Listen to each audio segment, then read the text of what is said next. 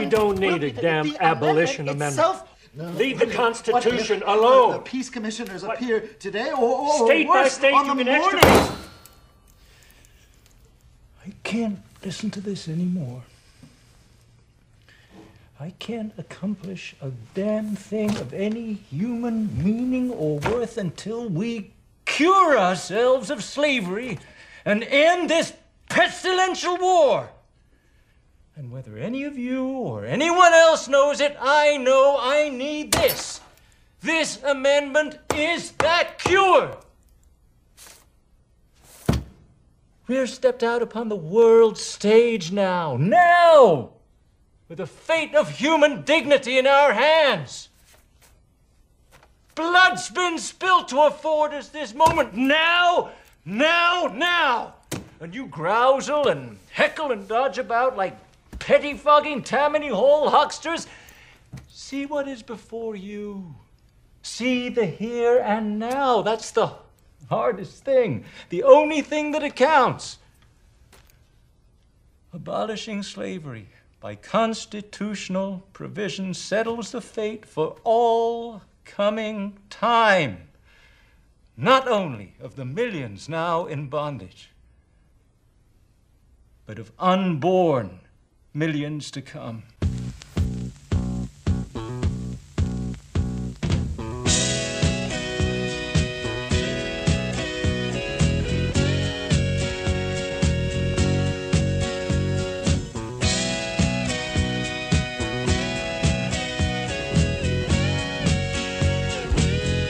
Hi, everybody.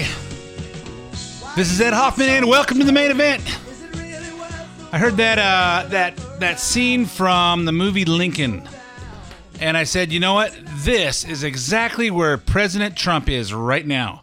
This is exactly where it is as we watch this standoff between the Democrats and the Republicans over something so trivial as a border wall, something so minute in a $4.404 trillion budget as a $5.7 billion appropriation for a wall that's already been approved for years and years and years.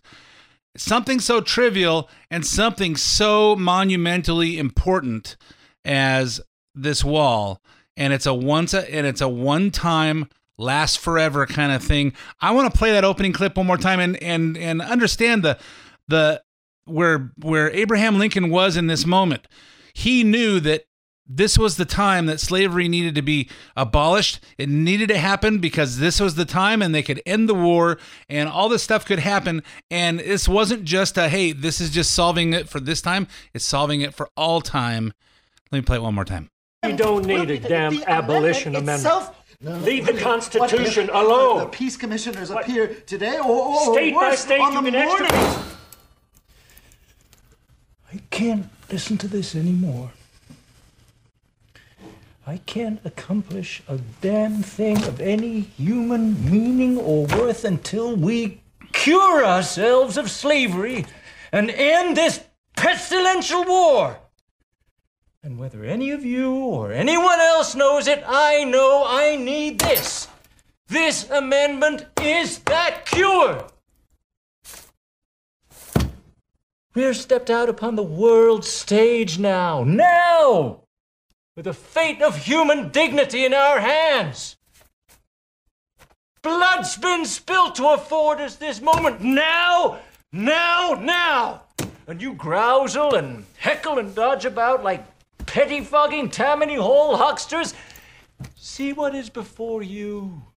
See the here and now. That's the hardest thing. The only thing that accounts. Abolishing slavery by constitutional provision settles the fate for all coming time, not only of the millions now in bondage, but of unborn millions to come. Yeah, I think people don't recognize how significant this moment is in time, and this how significant this wall is to our southern border. Well, people can get over it. People won't try to get over it. People won't try. you know, CNN's guy, what's his face? Not Jake Tapper. Who's the other guy that went down there to the was it Jake Tapper? Oh, maybe it was Jake Tapper that went down to the southern border, and he said, "Look, he's walking along a place where there's the steel slats, and hey, look, there's no crisis going on down here. You know what? Because people aren't going where the wall is, because they know there's a wall there. They're not going to try and climb it. And if you notice it, hey, steel slats. Hey, these Mexican people can climb up those things. Well, you get halfway up, and then it becomes solid." And then if you could be Batman or Spider-Man and stick to the wall, when you get to the top, there's a big round thing on it, so you have to climb. I know rock climbers probably have a name for this. You got to climb over. You got to go negative and go backwards and over the top. You know, it's going to be very difficult for people to climb over this. But the biggest deal is people won't try. People won't leave Honduras and Guatemala and come across Mexico to make that big walk if they know there's a big wall and they're not going to be able to get over it or under it or through it. They just won't try. This is for an all-time thing. You know what? People don't recognize the significance in history of what we're going through right now, and it's ugly. And I'm going to talk about the details of it. In fact, I'm going to do that right after I introduce myself and talk about the most recent news on it. I'm bringing you all up to speed, but first let me introduce myself. My name is Ed Hoffman, President, Wholesale Capital, your local direct mortgage lender, professionals that care. If you're if you're interested in getting involved in any of the fantastic opportunities that are real estate and you need financing, call the professionals who care at 855-640-2020. That's 855-640-2020. One last time, day or night, toll-free, area code 855-640-2020. If you want to get in touch with me but you don't want to talk on the phone, go to WCCLoans.com, www.WCCLoans.com, LOANS.com. Click on Looking for a Loan. Click on Apply Now. Put in as much information as you want me to have. Tell me how much information you want back. You'll hear back from myself or one of my talented teammates, Eric Marquez, Alex Rojas, Cody Bradbury, Aaron Fredericks, or Randy Johnson, and we will help you find the missing pieces to your real estate financing puzzle. Well, I'm thinking might be a good time to buy a house because I hear it's slowing down. Yep, it's a great time to buy a house. But I don't really know what I have to do to qualify. Do I qualify? Do I have enough money? What about my credit? Call us and we'll walk you through it. You know, we do this thousands of times a year. You're going to do it 3 or 4 times in your life, so we understand that. We'll walk you through it. If here's something you want repeated, you can get the podcast. You can get the podcast repeated at edhoffman.net, edhoffman.net. Click on the podcast page. You'll hear this show as well as there's several past shows you can play on demand. Also, we just recorded a real estate show, another real estate show that's playing at various times on the radio, but you can hear it on edhoffman.net. You can also get the podcast on SoundCloud or iTunes, where you can actually subscribe for free, have it download to your computer, your phone, your whatever you listen to podcasts on, and listen to it on demand. If you want to follow me on Twitter at Ed Hoffman, and the Facebook page for the show is facebook.com/The Main Event Ed Hoffman. All right. So, one last thing. If you have any comments on the show that you want to let me know, that you want to make sure I hear, positive or negative, 855-640-2092. All right. So let's talk about the shutdown. Let's talk about this wall. Let's talk about this. You know, what is the issue? Is it the wall or is it the government shutdown? Because we have 800,000 non-essential employees sitting at home that are going to get paid as soon as they come back. I say, why?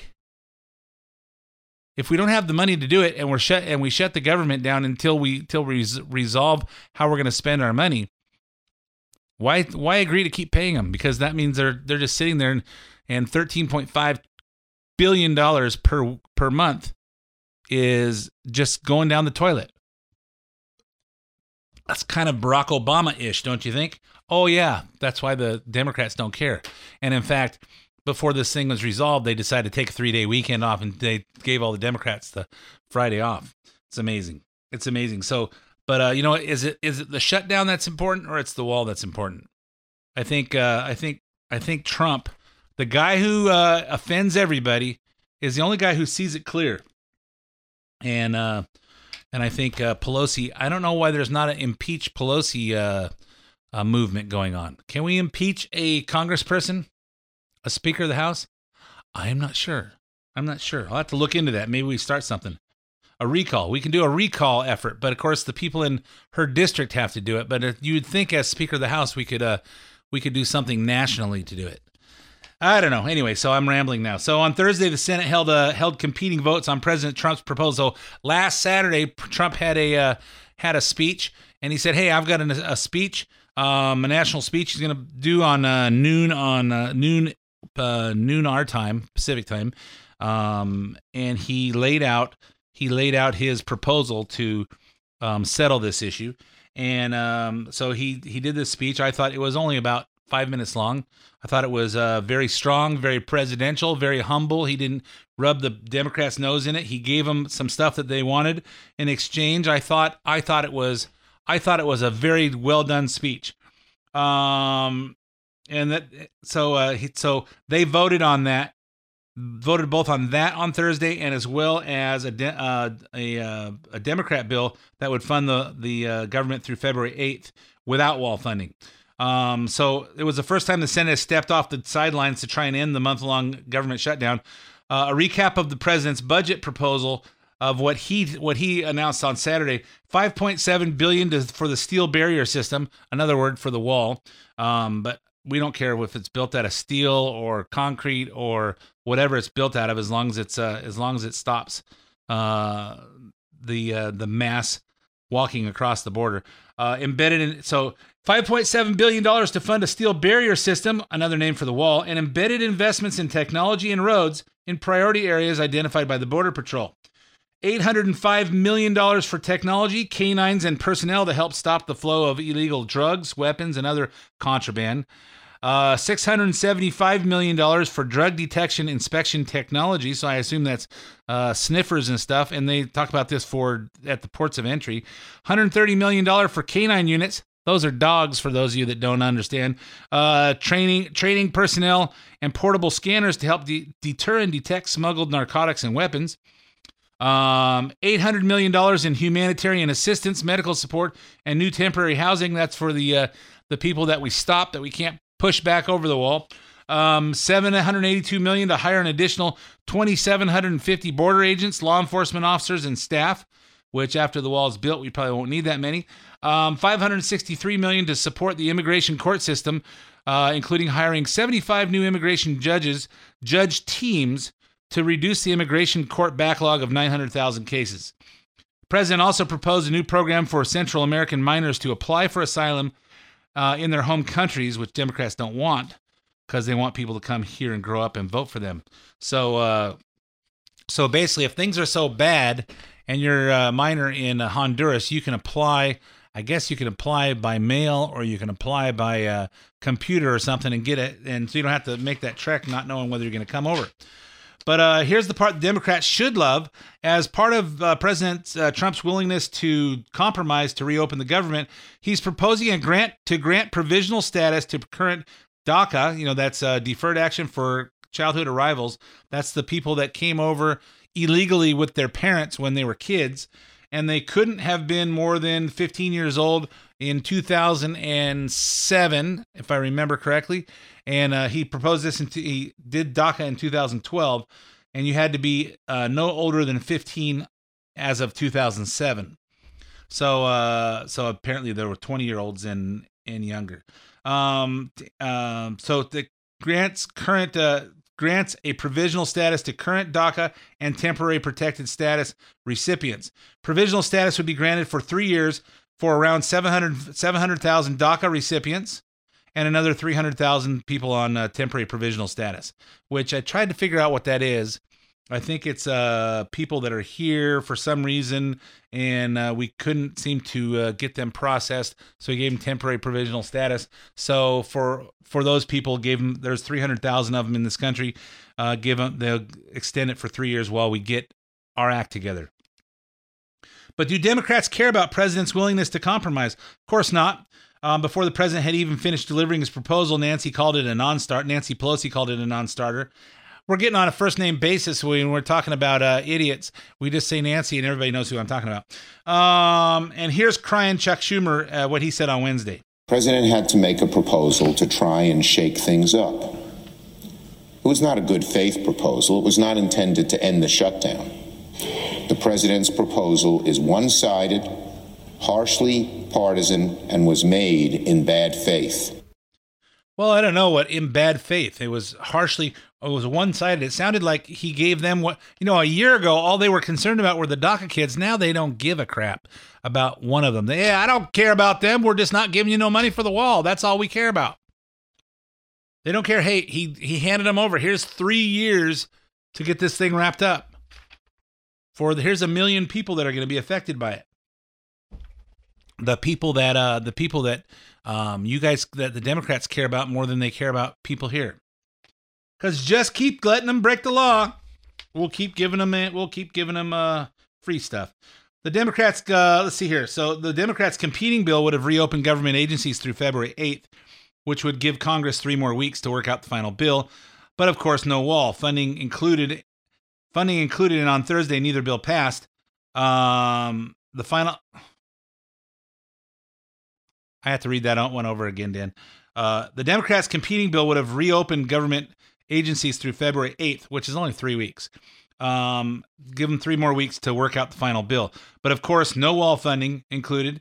And on Thursday, neither bill passed. The final vote on the Republican bill was 50-47. With there was 2 Democrats that weren't there to, or there was 2 Republicans that weren't there to vote. And Democrat Joe Manchin crossed over to the side with the GOP because it makes sense. Because it makes sense to do that. On the Democrat bill, the final vote was 52-44, all Democrats voting yes, and several Republicans crossing over. Guess which ones they were? Let's see. Here's a few names, Susan Collins of Maine, of course. Lisa Murkowski of Alaska, of course. Lamar Alexander of Tennessee, of course. And Cory Gardner of Colorado. I don't know that I would have guessed him. And wait for it. Here's the new one. Utah's own Mitt Romney. The crowd goes crazy. All right, so by Thursday evening, there was talk of a compromise to come on Friday, first suggested by President Trump. Well, one of the ideas suggested is they open it, they pay a sort of a prorated down payment for the wall, which I think people will agree that you need. You need the wall. In fact, I see a lot of the Democrats almost all of them are breaking, saying, look, walls are good. Big difference from what you had 2 or 3 weeks ago. As she left the Capitol on Thursday, Pelosi told reporters that the down payment on the wall was not a reasonable agreement. But first, she made this strange speech about federal workers and veterans on the House floor and basically just babbling nonsense. Temperatures remain below freezing. Americans like Julie from rural Iowa, who says that farmers already are hit hard by tariffs, will feel the squeeze even more now. Americans like Sarah from Colorado, whose new job at the VA is on hold, adding to wait times for veterans who need health care services. And may say of veterans who compose nearly a third of our federal workforce, 31%. Our veterans who have security clearances, which are at risk when you can lose your security clearance if you lose your credit rating. And you can lose your credit rating if you cannot pay your bills on time, your mortgage, your rent, your car payment, your credit card bills, and the rest. Credit rating goes down, the vulnerability of your security clearance goes down, is increased. What? Hey, you know what? Number one, people with security clearances probably make more money than probably the beginning people in the government. And I don't think I'd be worried about those people. They probably have money in the bank, or they should if they can manage their money. If they can't, then maybe they shouldn't be trusted with the security of our country. And maybe they should have what's called an emergency fund, put a few months worth of income into a savings account. So just in case something comes up, like, you get in a car accident, you lose your job for a little bit. Why are federal workers immune from ever losing their job? I don't know. I don't think anybody in the private sector has that assurance that they're never going to lose their job. Hey, if economics change and things change and people lose their jobs, but not government workers, whether they're productive or not. They have to, hey, they're not that productive that we couldn't lay them off for a month and have them not work. And the government, apparently the world is still okay. Why are we paying them to go back to work then? Maybe we should take this opportunity to reevaluate. Nevertheless, apparently something was worked out on Friday morning. So what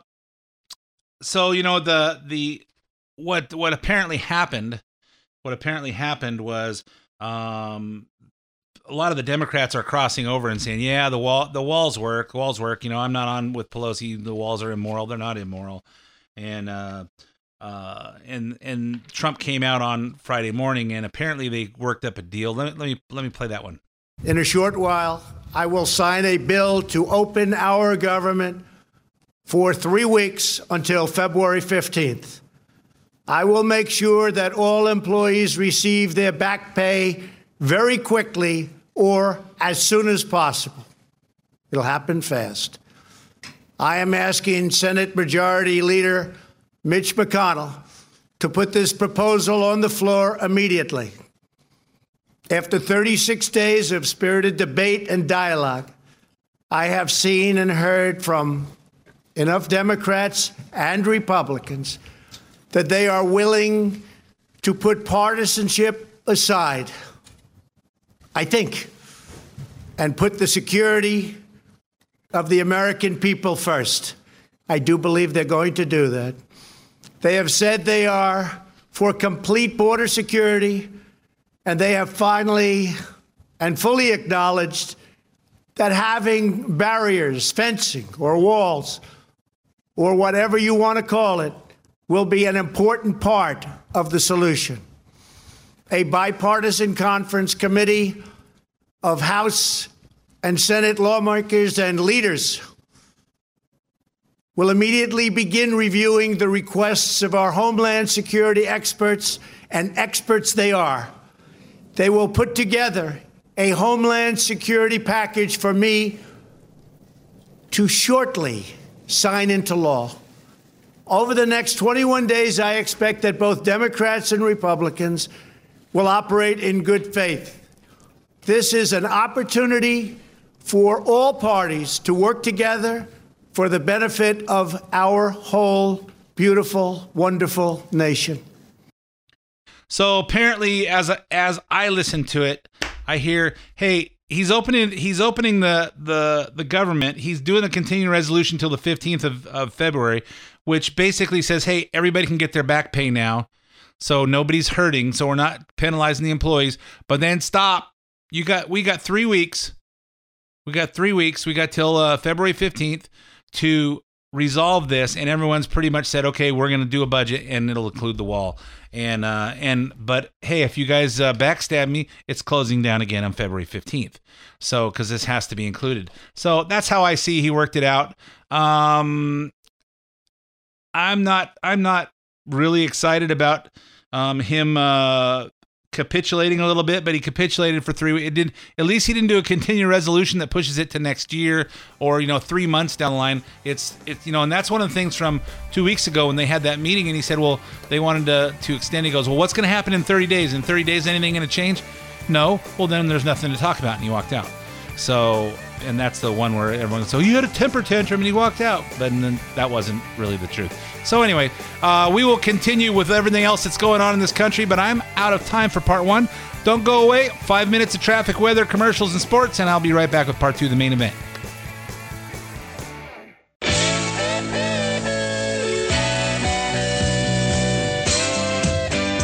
And welcome back to part two of the main event. My name's Ed Hoffman. President, Wholesale Capital Corporation, your local direct mortgage lender here in California. Financing houses in California, Arizona, Ohio, Texas, and very shortly here, Nevada and Florida. If you're, I don't talk about real estate and financing too much. We actually have a show that me and three of my guys did. That's playing at various times on the radio, or you can get on edhoffman.net where we talked a little bit about the the timeliness of what's going on and buying a house, if you're interested in that, go to edhoffman.net or just keep listening. And it'll be on the radio sometime on the weekends. So, but you know what? I find that on the main event, you guys think it's boring if you're not in the market. So, but if you are in the market, call me 855-640-2020 and I'll help you, dial you into, whatever you're thinking on your real estate financing, and, 855-640-2020 or WCCLoans.com.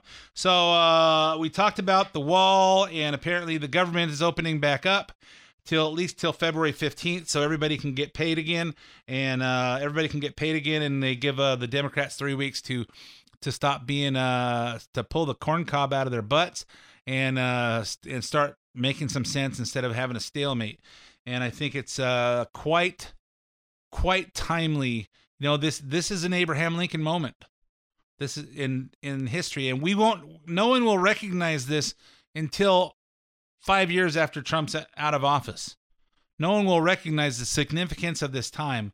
And I mean, that's just typical history. You know what? Nobody thought, you know, when Reagan was in office, they were talking about him being a old senile warmonger, and didn't recognize the greatness of what he did until, you know, 5 or 6 years later. You know, I think the wall of the Berlin Wall fell down a year and a half after he was out of office, and just the significance of his peace through strength policies and all that stuff. And of course, the significance of what Abraham Lincoln did happened. We recognize that now in history, although shortly after he passed the 13th Amendment, he was assassinated for it. Hopefully history doesn't repeat itself. But I think we're in times that are very significant, and most people don't even recognize it. Because the Democrats and the media are just pushing too much to make it trivial. Oh, you know, he's just making such a big deal over Trump wants his wall. Guess what? It's not Trump's wall. It's America's wall. And they're going to build it with America's money, the taxpayers' money, not you politicians' money. It's our money, and it's to protect us, not you. It's to protect us, our country. And the good thing about it, hey, we actually get something for our money this time. So anyway, the Republicans are fighting hard, and the Democrats are fighting hard, and they're in a stalemate. And hopefully that this eases up some of the federal workers that are whining about having to stay home, and even though they're going to get their paychecks anyway. Anyway, I know I'm a heartless bastard, and I have no feelings. But you know what? I've been there. They should have prepared for this stuff. Prepared for the inevitability. I mean, it's not like anybody didn't see this coming. And just so you know, federal employees get paid way more than what the free market would pay them for the jobs that they do. Guaranteed. So let's. I was talking to somebody the other day, and his sister-in-law works for social services, and she started with no degree for $30 an hour several years back, and now she makes $40 an hour working for Social Security, doing the, you know, when you go in for Social Security and filling out the forms to verify if you qualify. You know, she's a form filler-outer. That's what her job title is, form filler-outer. She makes $40 an hour. Boo-hoo. So anyway, so I could rant on this for another half hour, but then I won't cover anything else. So let's talk about some other stuff. The so-called early primary for Democrats running in 2020 hit another milestone this week. The part where everyone starts apologizing for their past started out with Senator Kamala Harris, who announced her candidacy on Monday to no one's surprise. You know, last week she did her cool songs to her mood music, and this time as a guest on Good Morning America. Harris hijacked Martin Luther King Day with her announcement. Do you have an announcement you'd like to make? I am running for president of the United States. Yeah. Well, and and I'm very excited about it. Her laugh is going to be as famous as Hillary Clinton's. So we'll see.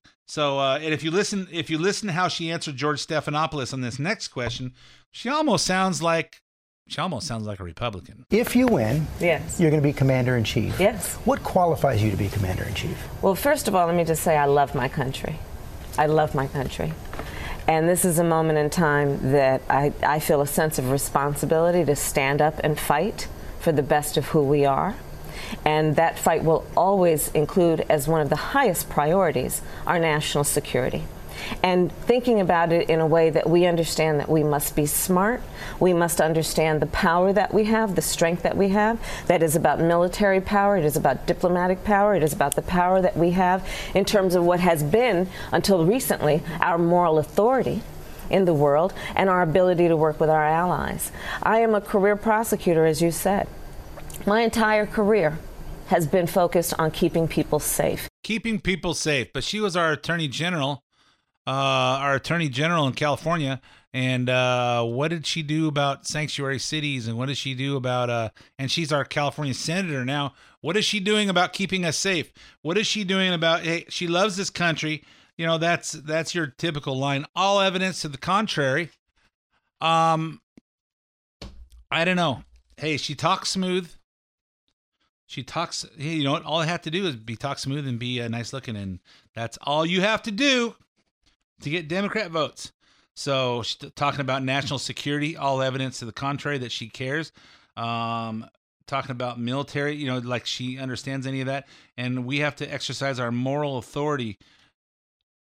We have to exercise some moral authority, and we have to exercise some judgment too, some priorities. And priorities have to be, hey, take care of our people first. Just kind of like how they tell you on the airplane, hey, if we lose cabin pressure, the mask will fall down, and don't worry about put the elastic over your head and breathe into just breathe normal, and there's oxygen going through there even if the thing doesn't inflate. And if you've got small children, put your mask on first before you put theirs on. Don't pass out saving your kid before you can put on your own. Put your own on so that you're safe, then you can save your kid. Same way as if you've ever been through a life-saving class, they teach you as a lifeguard. A lifeguard. Hey, you know what? If your person that you're saving, if your victim or the person, I don't know what the name for it is, starts grabbing onto you, you got to know where to grab their pressure points and how to get them away and push them away. Because don't let them drown you. You have to be able to stay in control. And so hence, that's how it has to be. So the next came Hawaii Congresswoman no one's ever heard of until last week, Tulsi Gabbard. In Congress since 2013. So let's see, you ran for Congress, you've been in there for 3 terms, and now you feel like you have the name recognition and the qualifications to run for president. So even though she's made very little news nationally, her first taste of getting big headlines came this week when CNN reported that she worked for her father's organization, the Alliance for Traditional Marriage, in the late 90s and the early 2000s. You know what that means? She was against gay marriage. Okay. In a video released Monday, Gabbard acknowledged the role that she and her dad played in the fight against same-sex marriage in Hawaii. So, of course, now she's apologizing. Aloha. In my past, I said and believed things that were wrong. And worse, they were very hurtful to people in the LGBTQ community and to their loved ones. Many years ago, I apologized for my words, and more importantly, for the negative impact that they had. I sincerely repeat my apology today. I'm deeply sorry for having said them. My views have changed significantly since then, and my record in Congress over the last 6 years reflects what is in my heart, a strong and ongoing commitment to fighting for LGBTQ rights. Yes, because it's very important for LGBTQ people to have special rights and special treatment, because the fetishes that they have that they like to do in the bedroom that have nothing to do with you or me, but they should have some special rights. And we should rearrange all of our beliefs and all of our definitions of the word marriage so they can rub it in our faces. Instead of just doing their thing, live and let live, they have to rub it in our face. So anyway, that's Tulsi Gabbard. Oh, I can't be a Democrat if I'm against gay marriage. If I have any common sense, I can't be a Democrat, so I better apologize for that. Then there's Senator Kirsten Gillibrand. Last week, she announced on Stephen Colbert show that she's running for president, and this week she chose Rachel Maddow, another one of my favorites, to apologize for her previously conservative views on guns and immigration. What are those positions? Well, not long after she was appointed for Hillary Clinton's vacated seat in 2009. The new senator, Gillibrand, dared to use the expression illegal aliens, a term that is now a huge no-no for progressives. They're not allowed to say that. That's undocumented immigrants. They're not illegal. They're just undocumented. She also called for making English the official language of the United States. Oh, my God. Here's what Gillibrand said when Rachel Maddow asked about her evolution on immigration. Well, I don't think it was driven from my heart. I was callous to the suffering of families who want to be with their loved ones, people who want to be reunited with their families. And I recognize, as we all do, that immigration and diversity is our strength as a country. It's always driven our economy. It's the American story. Mm-hmm. And so looking back, I really regretted that I didn't look beyond my district and talk about why this is an important part of the United States story and why it's an important part of our strength. You know what? Maybe this is not a good analogy, but, you know, I was callous to the people that want to be with their family. You know what? Think about all the guys that joined up in the military. Think about the Navy SEALs. Think about the Marines. Think about the Air Force guys and the Army guys that are overseas protecting our country because they made a commitment. I'm going to go fight for our country. And they left their families behind, as they knew they would during times of deployment. And their families want to be with them. But they made a commitment. So what are we doing about that? We're saying, hey, you know what? You'll be with the family as soon as he comes back. He won't be back over there forever. And we rotate them through. They're deployed for a year at a time, or 2 or 6 months at a time, or whatever the rule is. They try to do what they can to keep those people and hoping that they come back alive. That's a commitment they made. You know what? If people down in Mexico and Central America, if their family members made commitments to come up here, you know what? If they came across legally, that doesn't mean we should care about the rest of the family that didn't come up legally that want to be with them. Hey, you know what? You want to come up and be with the rest of your family? Then, you know, register at the door. Do it legally. Well, you know what? I had a cold heart to that. Poor babies. And finally, former Vice President Joe Biden, who's almost certainly running in 2020, despite delaying an announcement multiple times now. I think he just wants to. I don't know that I believe for sure he's going to run. I think maybe he just wants some attention.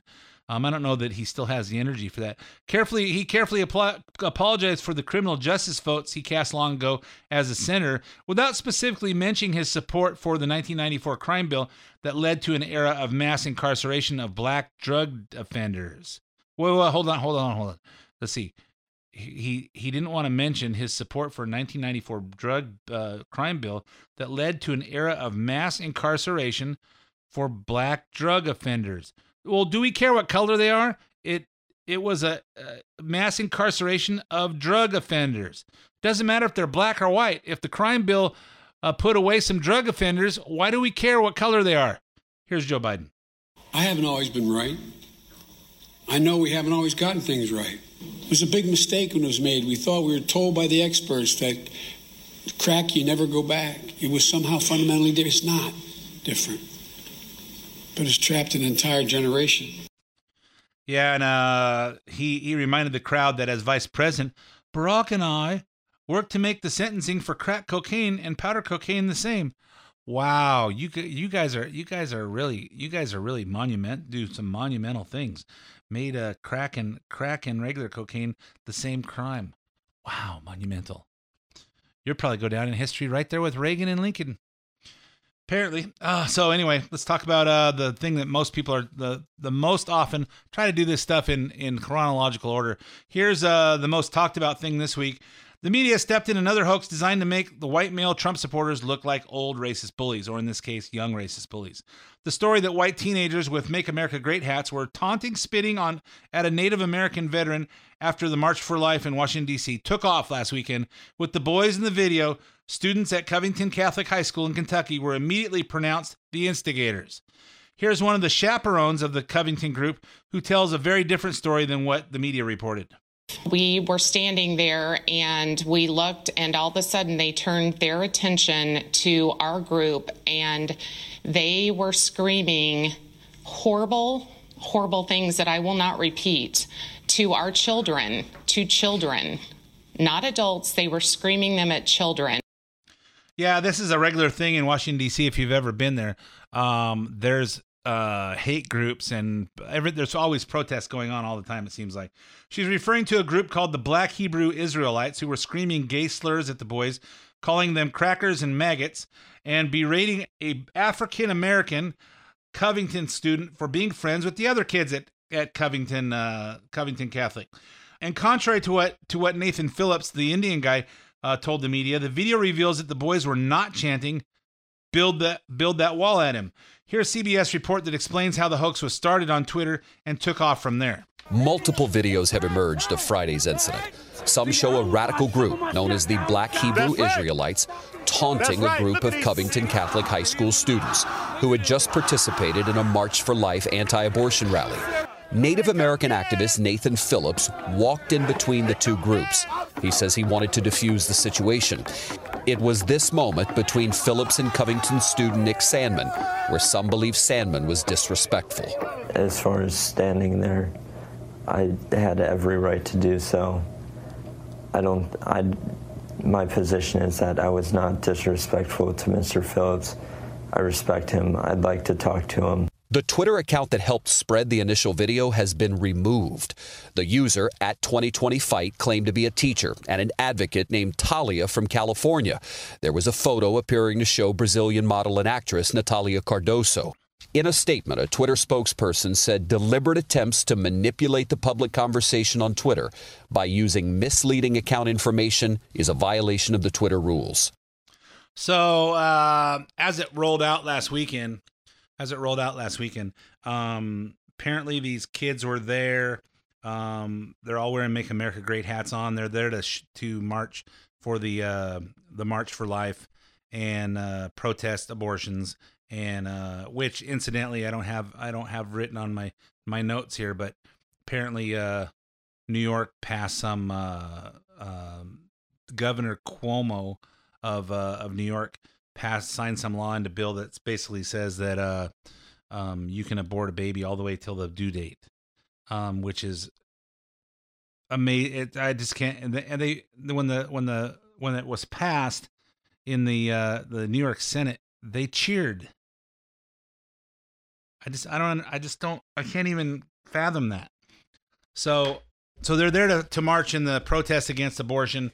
They're wearing Make America Great hats on it. They're from Kentucky, which is a very conservative state, and Trump has done great things for Kentucky with the coal industry, and so they're there. And apparently these Black Hebrew Israelites start shouting a bunch of nasty stuff at them, and the Indian guy, this Phillips guy, is they're doing their Native American thing and they're drumming, and he walks in between them and just walks right up and gets right in the young guy's face, and he just stood there and smiled at him. And to me, I said, hey, he's smiling, he's standing there and saying, hey, I respect you, but I'm not moving for you, and I'm not going to move because I'm not going to, they're looking eye to eye, and he's smiling. Or smirking, whatever you want to call it. He's smiling and smirking, and they're all just, the guy's drumming his drum, and they're doing their thing. Okay, hey, it did get in between the two groups and all that stuff, and somebody took a video and then posted it on Twitter and put a false narrative on it, and all of a sudden, everybody, look at what Trump has done to this country. Look at the mood in this country. They're being disrespectful to Native Americans. I mean, I have been, if you follow me on Twitter, if you're a friend of mine on Facebook, you may have noticed that I have backed way off in engaging on some of the political stuff on Facebook. Say, if I'm going to engage, I'm going to engage on Twitter. If I'm going to engage, I'll engage on Twitter. I'll engage on my radio show. But I'm going to, you know, Facebook is too widespread of people that I just don't need to offend people until we're in the right moment to where I can offend them one at a time. I can't mass offend people. But I had to step in on this. And so I say, you know what? Somebody posted a thing and said about how bad this is and basically that Trump created this. And I'm saying, hey, you know what? Don't judge a group of people that support Trump based on anything a high school kid does. Number one, I didn't know what happened, but you know, high school kids are idiots. Okay. They're all idiots. I'd say every single one of them are idiots. Okay. Guess what? Including you when you were in high school and including me when I was in high school. That's what we do in high school. We be idiots. And somebody else posted a video of the boys standing on a bench or standing around a bench, and some girls came by and they did some catcalls at him, or they said some stuff. And I've heard maybe the person who actually said it wasn't part of the group, but whatever. That's what 15-year-old kids do. I don't care about all this toxic masculinity and the Me Too movement and all that stuff. We're going to cease to exist as a human race if we stop boys from being boys and girls from being girls. And guess what? Boys come into adolescence and they get into 15, 16, 17-year-old, and all they think about is girls. And that's what they do. They make fools of themselves all the time. And so that's a big dadgum deal. You know, and I just say, hey, you know what? Don't judge this based on, and it just was amazing how crazy it got on social media. So finally, Twitter did something right and to correct the fake news spread by the liberals. And we can't say the same for NBC, where Savannah Guthrie attempted to shame this kid on a face-to-face interview with Phillips. Well, shame the boy who was face-to-face with Phillips, Nick Sandman, on national TV.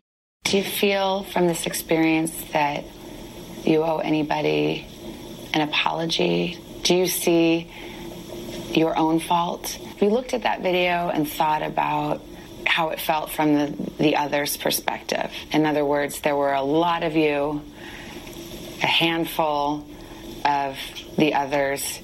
Do you think they might have felt threatened by a bunch of young men kind of beating their chests? Do you think if you weren't wearing that hat, this might not have happened, or it might have been different? There's something aggressive about standing there, standing your ground.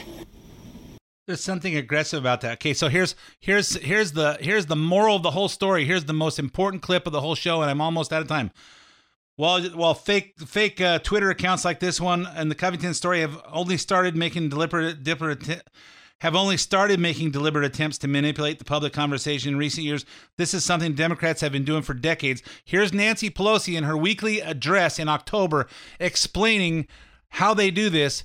She calls it the wrap-up smear. It's a self-fulfilling prophecy. You demonize, and then we call it the wrap-up smear. If you want to talk politics, you call it the wrap-up smear. You smear somebody with falsehoods and all the rest, and then you merchandise it.